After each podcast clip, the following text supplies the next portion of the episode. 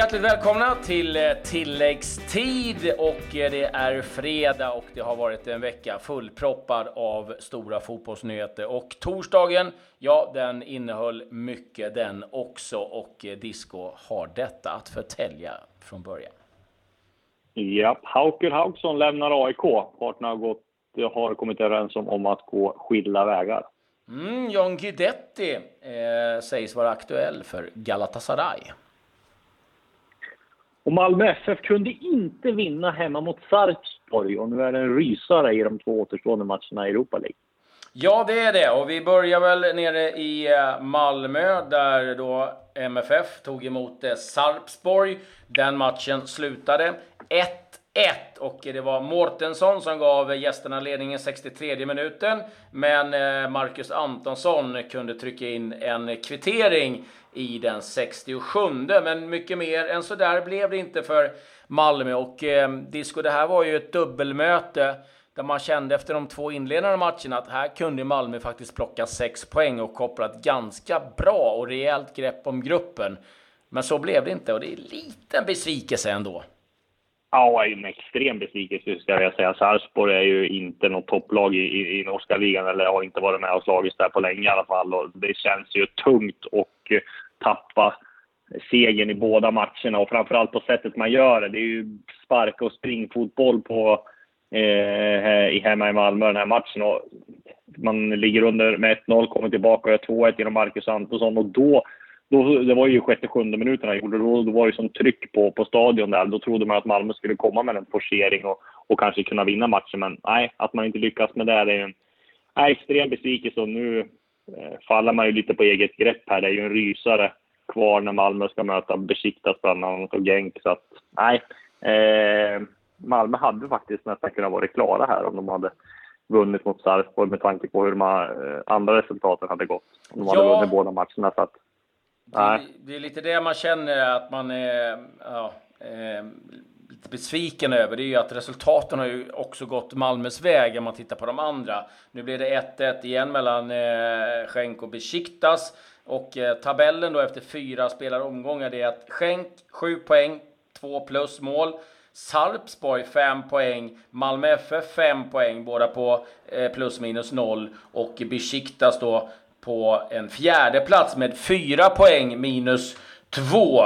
Och här känns det ju som att Besiktas har ju ytterligare en eller två växlar att dra in. Så, så ärliga ska vi vara. Att det är, eh, om vi tittar på den truppen så eh, innehåller den ju liksom en del spelare som är av yppersta elit. Så att de kan ju om eh, de eh, någonstans mentalt känns det som eh, växla upp och vinna två matcher. Och då gäller det att vara med för de andra lagen här och eh, vilka som tar det där. Det blir tuffa matcher för Malmö nu.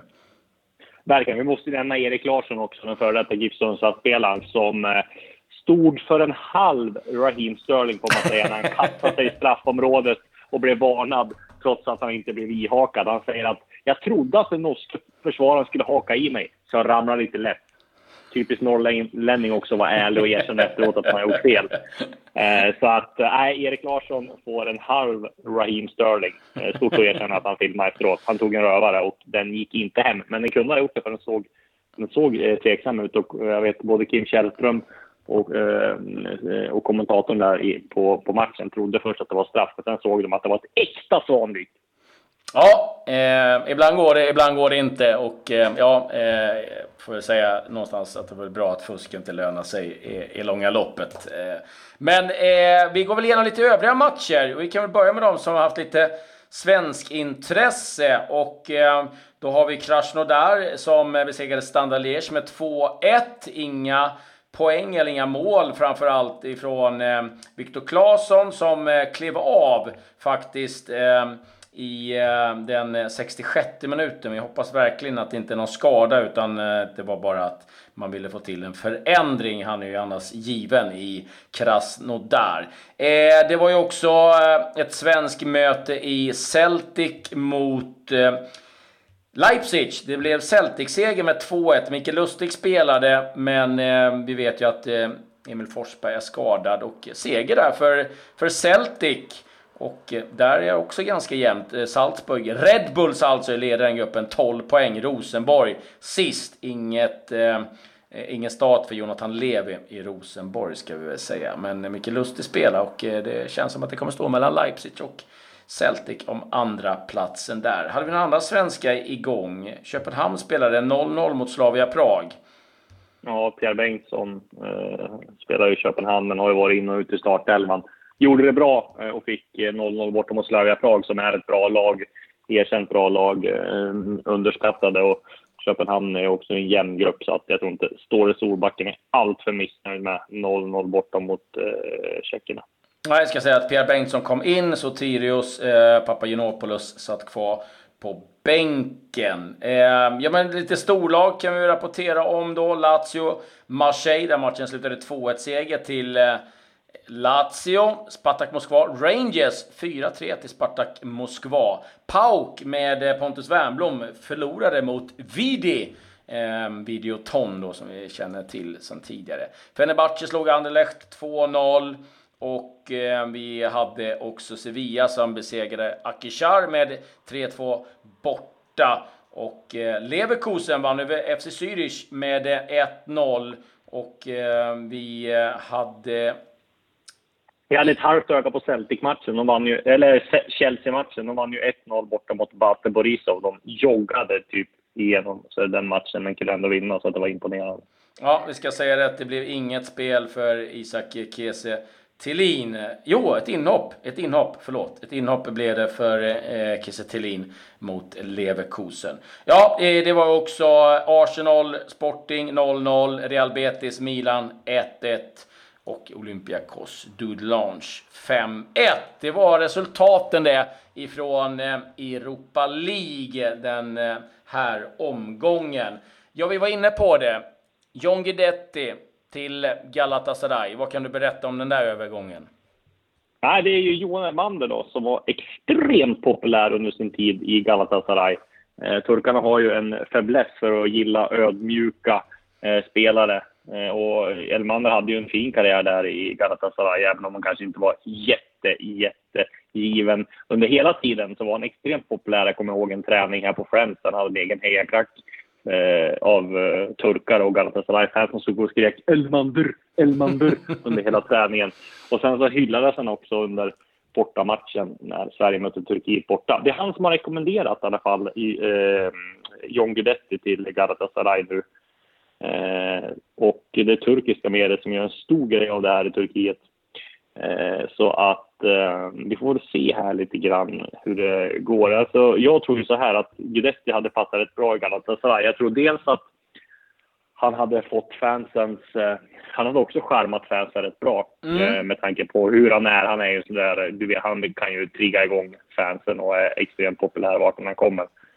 Och jag tror att han hade passat där. Sen är, gäller det att han ska leverera också. Men eh, nej, vi får ju se. Vi vet ju hur det är med turkiska medier och turkiska sajter, Miljet och Aksam och de här som, som rapporterar om det. Det kan stämma, men det kan också ligga 0 sanning i det. Så att än så länge ska vi nog ta det med en nypa salt. Mm, men han har ju ganska sparsamt med speltid Alaves, så att det vore ju någonstans en, mm. en intressant lösning. Och eh, ja, jag kan säga, jag var nere och gjorde reportage med Johan Elmander nere i Istanbul och eh, Eh, där fick man se prov på hur populär de Vi var ute och, och um, körde bil och då filmade lite grann och så var en på motorvägen som fick syn att det var Elmander i bilen. Jag trodde han skulle gå bananas där i, i bilen. Men eh, ja, det var, det var härligt att se. De, de är otroligt passionerade där nere och eh, kul för eh, Elmander. Otroligt uppskattad där nere som sagt. Eh, du var inne på det tidigt. Eh, förändringar i AIKs trupp. Hauksson försvinner. Ja, precis. De har kommit överens om att det inte blir någon förlängning. Eh, parterna är överens om det. Haukuru Hauksson kom ju inför säsongen 2015 och var väldigt given i början. Nu har han fått mindre speltid och har spelat tre matcher den här säsongen. Passar väl inte riktigt in i Norlings 3-5-2 med shape. Har blivit någon form av mittback nu, men jag har gjort en, haft en bra karriär i Allsvenskan. Sju mål, fem framspelningar. Jag tror att det är 43 matcher någonting som han har gjort. Så att, eh, nej, men jag tror att det är många allsvenska lag som rycker honom, men jag kan väl tänka mig att antingen flyttar han till Island eller så blir det ett utlandsäventyr. Men nej, AIK kommer nog rensa en del i truppen. Denny Avdic lär försvinna, Alexander Milosevic lär försvinna. Uh, och sen så är det frågan om Kristoffer Olsson lär väl säljas. Det lär väl hända en del. Mm. Även om, vi får se om de vinner SM-guld. Ja, precis. Eh, lite andra nyheter jag kan dra. Everton har fått eh, köpstopp vad det gäller akademispelare. De eh, har åkt fast för så kallad tapping up, att de eh, ja, men, eh, olagligt har eh, kontaktat en spelare. Få två års eh, alltså stopp för att värva spelare till ungdomsakademin. Få också eh, 500 000 pund i böter. Så det där lär svida en del för Everton. Callum Wilson, anfallaren i Bournemouth, eh, är på gång på riktigt. Han är uttagen i engelska landslaget och han eh, ska också enligt uppgifter vara lite aktuell för eh, Chelsea har ju haft en ganska brokig karriär med mycket svåra skador som har ställt till det. ska bli spännande att följa hans framfart här. Mer nyheter från England. Southampton har gjort en lite märklig förändring. Man har sparkat vice ordförande Les Reed som varit i klubben i åtta år. Han är ansvarig för eh, scouting, värvningar. Det var han som bland annat tog in Sané, Virgil van Dijk. Men han får nu lämna. Eh, det rapporteras att eh, Mark Hughes satt lite löst till, men då väljer man vice ordföranden istället. Eh, ja, Vilken eh, effekt ska det ge? Det är ungefär som IFK Göteborg. Ja, eh, Alf, Alf Westberg fick eh, känna på det. Assisterande tränare. Ja, lite, lite märkligt. Mer från England. Leicester-fans, över 20 000 rapporteras vad är med i den här eh, hyllningsmarschen till eh, bortgångna ägaren då efter helikopterolyckan eh, nu till helgen.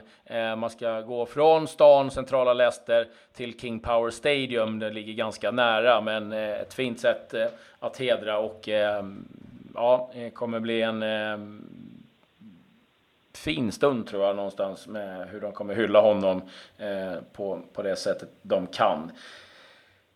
Övriga uppgifter då? Ja, vad har vi? Reine Almqvist. Här snackar vi en legendar på riktigt. Nu, eh, nu slutar han och eh, ja, det är lite synd för den mannen, hans sköna historier eh, är ju alltid värda att lyssna på.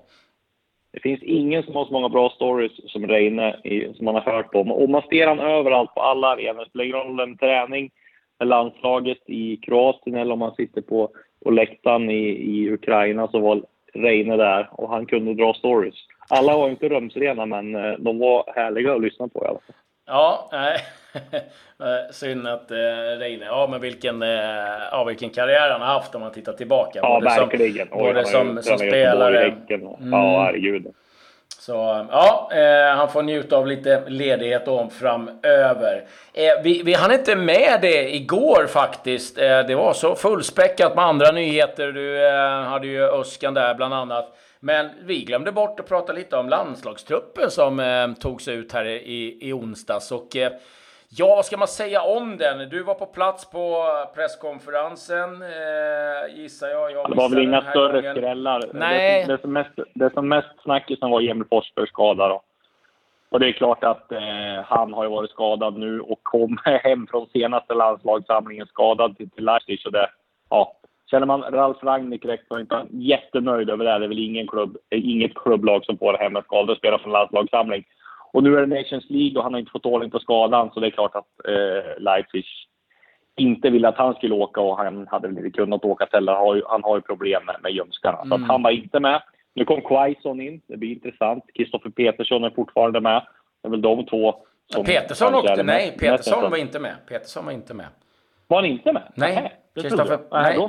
Kristoffer Petersson är inte med. med alltså. Nej, Jakob Johansson däremot eh, Istället för honom? kom med och eh, efter Aha. sin skada eh, som eh, han har haft. Eh, så det blir lite intressant. Jag tror ju eh, att det är så att det finns en del frågetecken kring Sebastian Larsson som vi vet fick fick kliva av här i senaste matchen. Så det är väl frågan om hur pass fit for fight han är.